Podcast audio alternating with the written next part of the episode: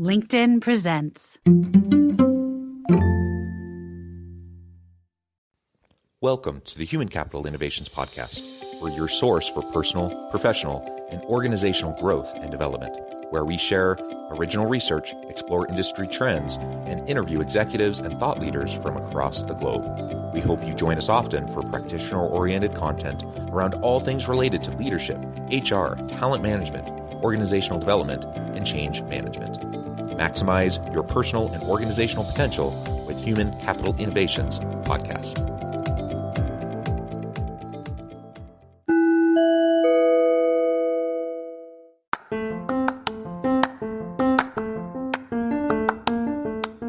Do you enjoy the Human Capital Innovations podcast?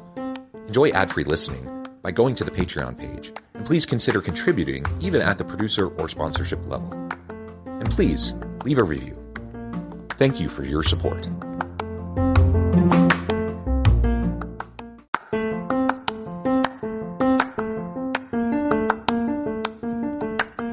Welcome to the Human Capital Innovations Podcast. In this HCI podcast episode, I talk with Kathy Enderes about the new report out from the Josh Bersin Company, The Definitive Guide to Pay Equity, Increasing Productivity, Innovation, and Sustainability.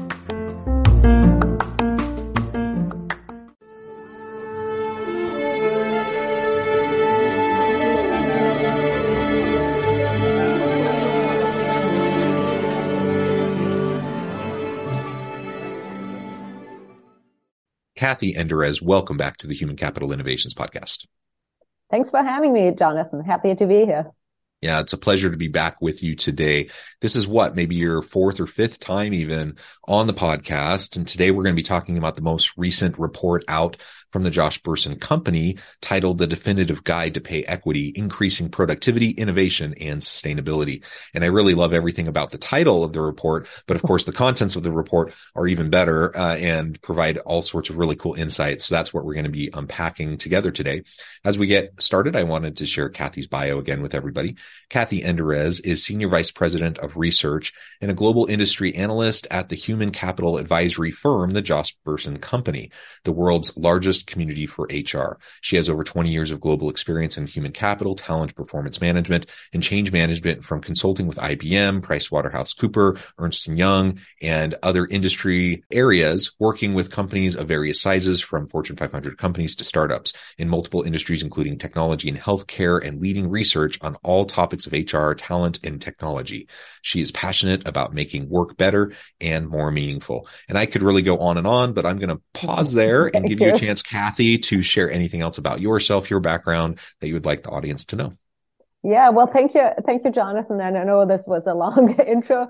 Um, as it relates to pay equity, this is such a um, such a fascinating topic for me, and such a relevant topic as it it relates to creating equity for everybody, um, not just on the pay side, but overall for work opportunities, career opportunities, and all of the above. And I, I, go back to where I started my career in, in management consulting back in Austria when I was um, uh, actually the only female consulting consultant um, in within like 50 male consultants and i had some opportunities that i was actually not put on their projects because the client said we're not taking a female consultant. You have to put a woman on the on mm. the on the team. And of course, that impacted my pay potentially eventually because I couldn't get that this great project that would have helped me with my career. Um, yeah. And I think we've come a long way in some some sense, of course, but some in some aspects maybe we haven't come such a long way. So I think that's how how I see all of this topic relate to maybe some some of the background that I have certainly uh, there have been improvements for sure in some aspects, but in other aspects, man, we, we still tend to be just about as far behind in terms of pay equity as we have been, you know, for the last 20 plus years. Right. And in some cases, the pandemic has exacerbated the problem and, and many analysts have suggested that we've set back uh, pay equity uh, even a generation just during the last three years during the pandemic. So it'll be interesting to hear your perspective on that with this report from the Josh Bersin Company. Well, why don't we dive on in? And if you can yeah. start by just providing us a little bit of an overview to the methodology of this, of the data collection and of putting together this report. Yeah, uh, for sure, we'll do. So what we've done as we as we always approach our research, first we did a lot of interviews and just discussions with companies to understand what they're doing in pay equity. How did they see the problem? What is it even about for them? Do they even do anything on that? That helped inform for us um, how we set up actually a big study. So then we uh, set out a big survey um, of like 20, 28 or something um, specific pay equity practices that they're not just pay practices, they're also broader talent practices and governance practices and all of that. And we asked 448 companies around the world uh, responded to this survey, which was which was great, and we got a lot of good insights and examples to that too. And we what we always do for these studies too is we also ask all these companies about their business performance, about their, are they financially high performing? Do they satisfy their customers? How well are they able to attract and retain uh, the right talent? What are they perceived as a great place to work? Do they get diverse talent? Do they get the needed talent? And then also how innovative they are and how change adaptable they are. So, so that's how we, um, we did the big study, survey based study. And then we saw from, from these insights both some descriptive insights as well as some prescriptive insights of some predictive insights on what of these practices that you can actually do in pay equity actually drives the biggest outcomes. And then we interviewed more companies, had more conversations to validate that and got some really great case studies and examples in there as well. Uh, so that's how we came up with yeah. some of these insights that, that we have in there. Wonderful. And, and I'll just note that, uh, the, the link to the full report is in the show notes. So anyone can uh, go check that out via that link, or you can just Google the definitive guide to pay equity, Josh Bersin Company. It'll come right up. Uh, and you can uh, get access to the executive summary and uh, the full report. So there's all sorts of really great tidbits here. And I appreciate the overview of the methodology and I appreciate the mixed methods approach uh, that you continue to use in all of these reports, uh, because I think that provides a real richness um, behind, you know, to understand better what's going on within organizations and what really could be improved over time. So one of the points that uh, comes out in the report is that 95% of companies are not practicing pay equity well and may ignore the topic or consider it a one-time project. Let's unpack that a little bit. First of all, what do you mean by not practicing pay equity well? So when we say 95% aren't practicing pay equity well, that's self-reported. What does that mean exactly? And then when people are, when organizational leaders are, are considering it a one-time project, what does that mean? And what does that look like? Yeah, and so the 95% were actually not self-reported. We didn't ask them, are you practicing this well? We, we asked them about some underlying practices. Oh, I understand. Example. And, and then mm-hmm. we created a maturity model to say Great. who is doing most of these practices that matter most well. So we didn't ask them, are you doing it well or not? We asked them, what are you doing on, for example, mitigating bias when you hire somebody? What practices do you have when you mitigate bias, when you bring in um, promotions? Um, how, how, how do you get funding for, for pay equity adjustments? Those kind of like actual things.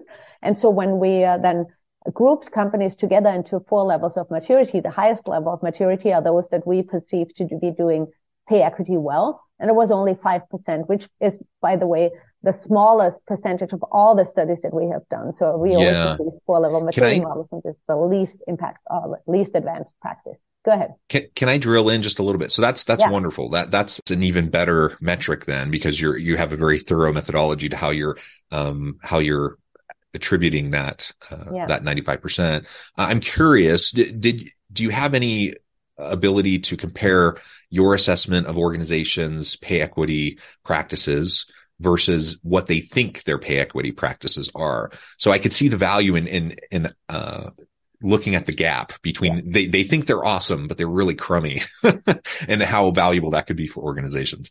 Yeah, it's a great question. And uh, what the way that we went about that was actually a couple of ways. Well, we asked them to describe their pay equity overall strategy and approach in one word. And generally speaking, those that are less advanced based on our methodology also perceive it's like like very like non-existent, or they use words like um, like backward looking or like just compliance oriented or something like that versus those that actually um, do all the, the good things that we identified as like the most impactful things. Uh, they use words like we're kind of leading class, world class. So it generally correlates actually their self-assessment correlates with how we saw them, which was great. So that's that self-assessment. The other thing that we also studied, which was fascinating too, is what are their actual, what is their actual pay gap between women and men, for example? And the, um, the high performing, those level four companies had literally mostly close to pay gap. So very, very small percentage had a gap between 10%, uh, like uh, 0% or 1% and 10%. And most of them had no pay gap versus the low performing companies had a much larger percentage in the even uh, like 30%, 40% gap of uh, women and men, for example. So we asked about that too. So it, it, it did, usually companies are kind of up to up to speed to how good they are in, in this. So it was interesting to see because sometimes I agree with you that self-assessment doesn't really correspond with the actual assessment of practices.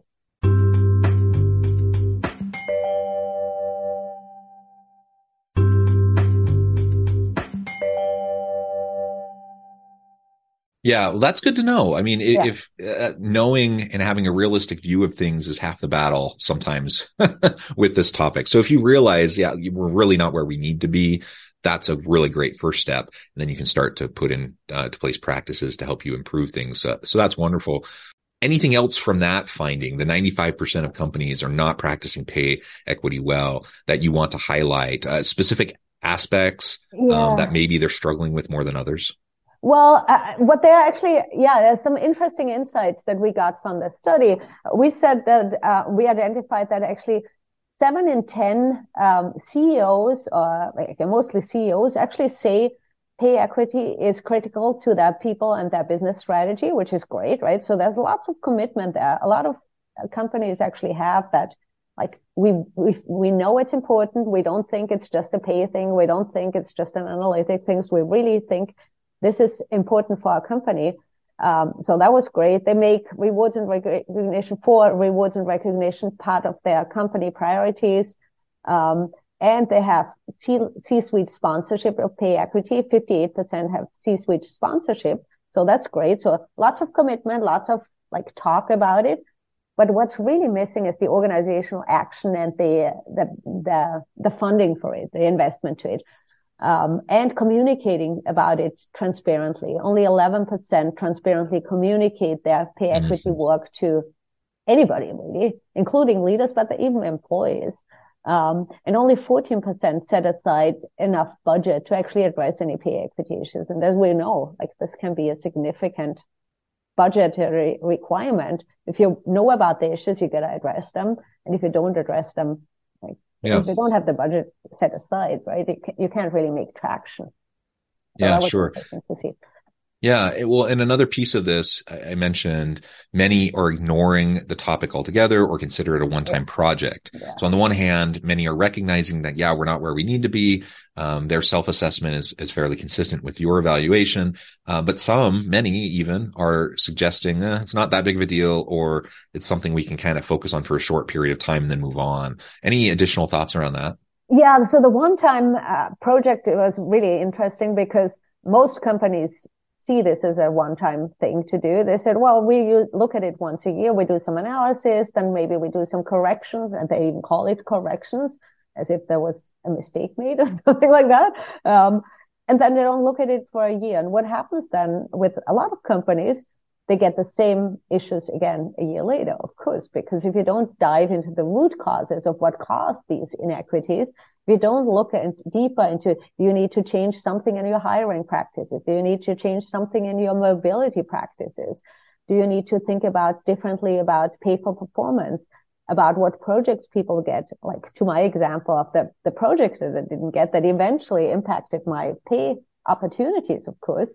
Um, all of these related things are not in the purview really of the comp team or the people analytics team, but they have to bring these up to the right people and the right teams to actually make traction on that. So if you like look at it only once a year and never look at it again and don't establish root causes, it's almost guaranteed that the problem will never get smaller because you'll never like really address the problem.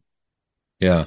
And you kind of referred to this already, but uh, the report shows that a significant 71% of companies acknowledge pay equity as vital aspect of their overall people and business strategy, while only 14% are really demonstrating sufficient investment uh, into uh, managing pay equity on an ongoing basis. Maybe we can drill into that a little bit more. Do you, do you see anything else behind the scenes going on that can help explain that um, that issue?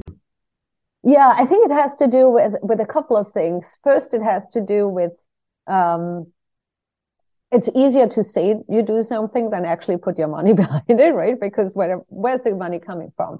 You're gonna think about is this actually an investment that yields some business return because businesses are there for for business purposes, right? Although, like, of course, defending against a legal risk or a compliance risk is, is a fair business purpose. In reality, that's not something that drives really a significant investment that could be as big as, I don't know, 3% of payroll sometimes, right? So, uh, which is a lot. So, um, what we've seen some companies and actually one of the, the largest tech, technology companies that we interviewed on their pay equity practices, what they do is they told us for us in our compensation strategy, pay equity is really the foundation. Whatever budget I get, uh, that the head of Total Rewards told me, um, whatever budget I get, I first dedicate to fixing any pay equity issues and also looking at addressing any any issues reoccurring. And only then, when I have fixed that budget, I actually think about they see it as a pyramid. So they say pay equity, then they see the broad-based compensation, and then on top of it, they see um, differentiating skills and, and roles that are like significant for the company's strategy and, and business performance. So what they told us is we focus on the pay equity first, then we go on the top level of differentiating, and then we go to the middle layer. And so they told us, which I thought was very interesting to say, um, I told the board is what she said whatever money you give me, the first we're gonna pay, um, uh, like uh, basically mitigate pay equity. And she, and she was she's really right about that uh, because what we identified is pay equity actually gives you um, a lot of benefits beyond just legal compliance and all of that. It, it's the number one most impactful practice actually in well-being, believe it or not. So that was interesting when we studied and did a big study on well-being. We said the number one thing you can do for your employees' well-being is pay them fairly and equitably and let them know you're doing that, which we found fascinating because that, and it makes sense, right? Because if people are worried and, and stressed about their pay levels and think they can't collaborate with somebody because maybe they are paid unfairly and all of that, it impacts that. It also was the most impactful thing of all the pay practices you could do. And it's 13 times more impactful than actually having high levels of pay, which we found mind boggling. So in other words, how you distribute the money that you have on pay is much more impactful than like throwing a lot of money and benefits at people. So, so yeah. that was all fascinating to, to hear. Yeah, super interesting. And historically, as we look at this, it's it's been 60 years since John F. Kennedy's uh, prohibition of explicit policies that resulted in unequal pay between men and women but there still continues to be big lawsuits that get a lot of attention around this. A recent one, $118 million settlement back in June of 2022, who were paid less than their male counterparts. And we, we continue to see these things over and over again. Yeah. Um, so where, where do you see this, you know, pay equity overall? Where does it sit among the the significant issues that organizations are facing and the type of undisclosed problems that we might continue to have in the, the American workplace?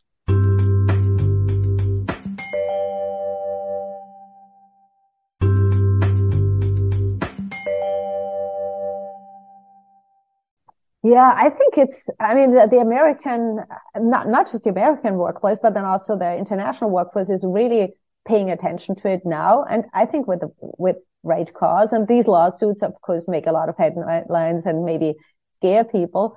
Uh, but it's, it's like a lot of laws that are coming into place right now. For example, pay transparency laws, the uh, like banning being asked for salary history that has been in place in many many uh, states here in the U.S. and and some companies have actually in, implemented that uh, independent of laws. I think getting in front of the laws is really where companies should be at. Um, one of the total rewards leaders that I talked with, uh, they told me, well, I don't want to be just legally compliant. I want to be leading in this. I want to lead my, in the industry to be known for being the most equitable and fair in terms of compensation, but then also in terms of all other opportunities that I have for, for the company um, for employees because it helps me attract people and retain people and win the war for talent, which is, I think, still on. Um, and by the way, I think one thing that uh, pay equity sometimes gets a bad press is it's sometimes perceived as not being performance oriented or skills oriented. But what we found out, these 5% of companies that do pay equity well, they're really balancing um, performance orientation, individual performance, team performance, and skill, like paying for skills with being equitable because they're not really in contradiction at all. It wouldn't be fair if one person performs 10 times better, objectively speaking, to be paid the exact same amount of the right. person that, make, that just produces a tenth, right? I mean, that wouldn't be fair. So uh, being fair and equitable is, is really about just removing these inequities as they relate to gender, ethnicity, race, uh, age, uh, sexual orientation, all of the diversity I mentioned, but not being not performance oriented. I think that's why it sometimes gets a bad rap of like being just equality, which is not. Mm-hmm, mm-hmm. And I know you, you had a list of 84 employee experience strategies, fair and equitable rewards ranked as the fifth most important factor. Um, maybe talk a little bit more about that and, and some, how it fits within the, all of those strategies and, and what you make of all that. Yeah, that was that was a like a really interesting interesting insight too. When we studied employee experience, we looked at all the things. We looked at the work, we looked at the uh, we looked at the management uh, practices of the company. We looked at the, the, the workplace, the physical, the digital, the cultural workplace. We looked at health and well-being and growth opportunities and development opportunities and trust and leadership in the organization. And one one of the practices we studied there was um, a few compensation practices. So we looked at levels of rewards, uh, like how much you pay and what rewards you give people. Um, but then like how much, uh, but then also how fair is it? And the fair and equitable was such a like leading indicator of, um, employee experience, engagement, retention, attraction, so much more than, um, level of pay. And I, I think about it, for example, um, Microsoft has been like a model, I think, of pay equity and they produce their pay equity statistics in their DEI, publicly available DEI report every year. And they show like literally like what their pay gaps are and how they're tracking and what they're doing on all of that. And they've been doing that for years, but they're not the tech company that pays like these lavish amounts of money, but yet they're very like always considered a great place to work and very highly esteemed. So uh, if you compare them to other tech companies that like have all the, I don't know, the buses and the free food and like, like outsized salary and all of that, they're still not having an easier time attracting and retaining the right talent or performing well as an organization. I think it also has to do, pay equity also, and we showed that with the data too, has to do with innovation. And innovation you only get when um, when you have diversity of thoughts and diversity of perspectives. And I think uh, pay equity is a really big driver on, on diversity at all levels as well. Yeah, well, and you mentioned Microsoft and other companies like Patagonia, Adidas. Yeah. They they show that pay equity is not just about fair and equitable pay and bonuses, but about creating a culture of equity and inclusion throughout the organization, as you just mentioned with the Microsoft example. Maybe tell us a little bit more about the Patagonia and Adidas examples as well, and how they're fitting all of this into the broader lens of of inclusion and belonging. Yeah, and they're all very different companies, right? So Patagonia is not really almost a, a company in that sense. They're very vocal that they're really trying to change society and the environment and all of that. So they have very different pay philosophies. Added Adidas is, is of course a very different company too. So that's why we're calling the, the three out because they're very different industries, very different companies have very different pay philosophies and people philosophies and business strategies but yet they made their pay equity work actually directly into their their model. So not starting, not trying to copy anybody else's pay equity journey, of course, but starting with who you are as a company, what's your strategy, what's your business strategy, what's your people strategy, and how does uh, your reward strategy now support all of this, and how big is pay equity actually as a, um, a theme in your employee value proposition. And all of these actually made that core and uh, part and parcel of their overall employee value proposition as they talk about people in very different ways, of course, because they're very different companies. So just personalizing that narrative and saying, why is this so important for us? Because we're trying to accomplish very different things, right? Um, for Adidas, for example, might be very important for their R&D because when you do R&D on products, you need very innovative and very different perspectives, right? And Patagonia wants to try, try to change the world overall. Um, very different perspective there too. So each of these companies need very different things from their people. But in the end of the day, they always say, if we don't have pay equity, we really don't have equity. We don't have diversity. We don't have, we can't really accomplish what we need to, to set out as a business. Yeah, well said, Kathy. This has been a great conversation. I note the time I need to let you go here in just a minute. But before we wrap things up for today, I wanted to give you a chance to share with the audience how they can connect with you, find out more about your work, the Josh Bersin Company, where they can find this report, and then give us the final word on the topic for today. Yeah, thank you, Jonathan. Time has flown, so I could talk about this for another hour or so, and I, I would. Uh, but yeah, so getting in touch with me, I'm on LinkedIn, Kathy Enderes. Uh, you can find me right there. Uh, the Josh Bersin Company. We have our website is uh, and we have lots of, of uh, insights and and uh, material on there. And you also put the, the link to a report in there, which is great. So thank you for that.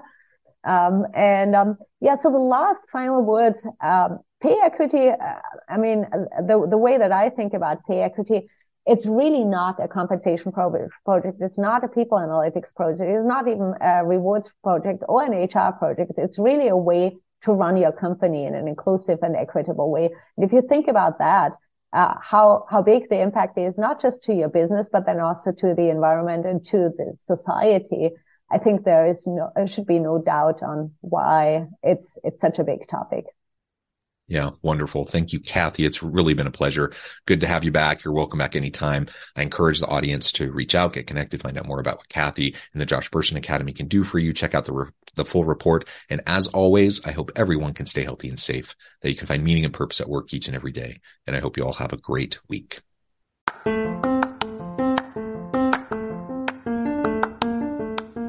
You enjoy the Human Capital Innovations podcast? Enjoy ad-free listening by going to the Patreon page. And please consider contributing even at the producer or sponsorship level. And please leave a review. Thank you for your support.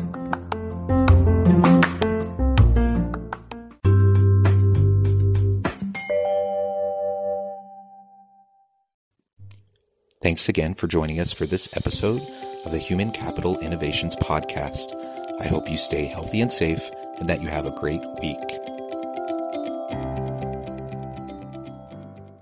It's obvious. The unthinkable continues. Most Americans know something very wrong is happening. People in charge keep telling you that everything's fine and to stop noticing. But you know better. That's why self reliant folks are investing in emergency food storage. You should too. My Patriot Supply, the nation's largest emergency preparedness company are the ones you can trust. Go to mypatriotsupply.com and secure their best selling three month emergency food kits. Each contains tasty breakfasts, lunches, and dinners averaging over 2,000 calories per day. Save $200 on each three month food kit you purchase. My Patriot Supply also sells solar generators, gravity powered water filters, off grid room heaters for when the power goes out, heirloom seeds, and survival gear. Order by 3 p.m. and your items ship that same day and arrive quickly on your doorstep in unmarked boxes. Go to mypatriotsupply.com today. Time is running out to prepare for what's coming. mypatriotsupply.com.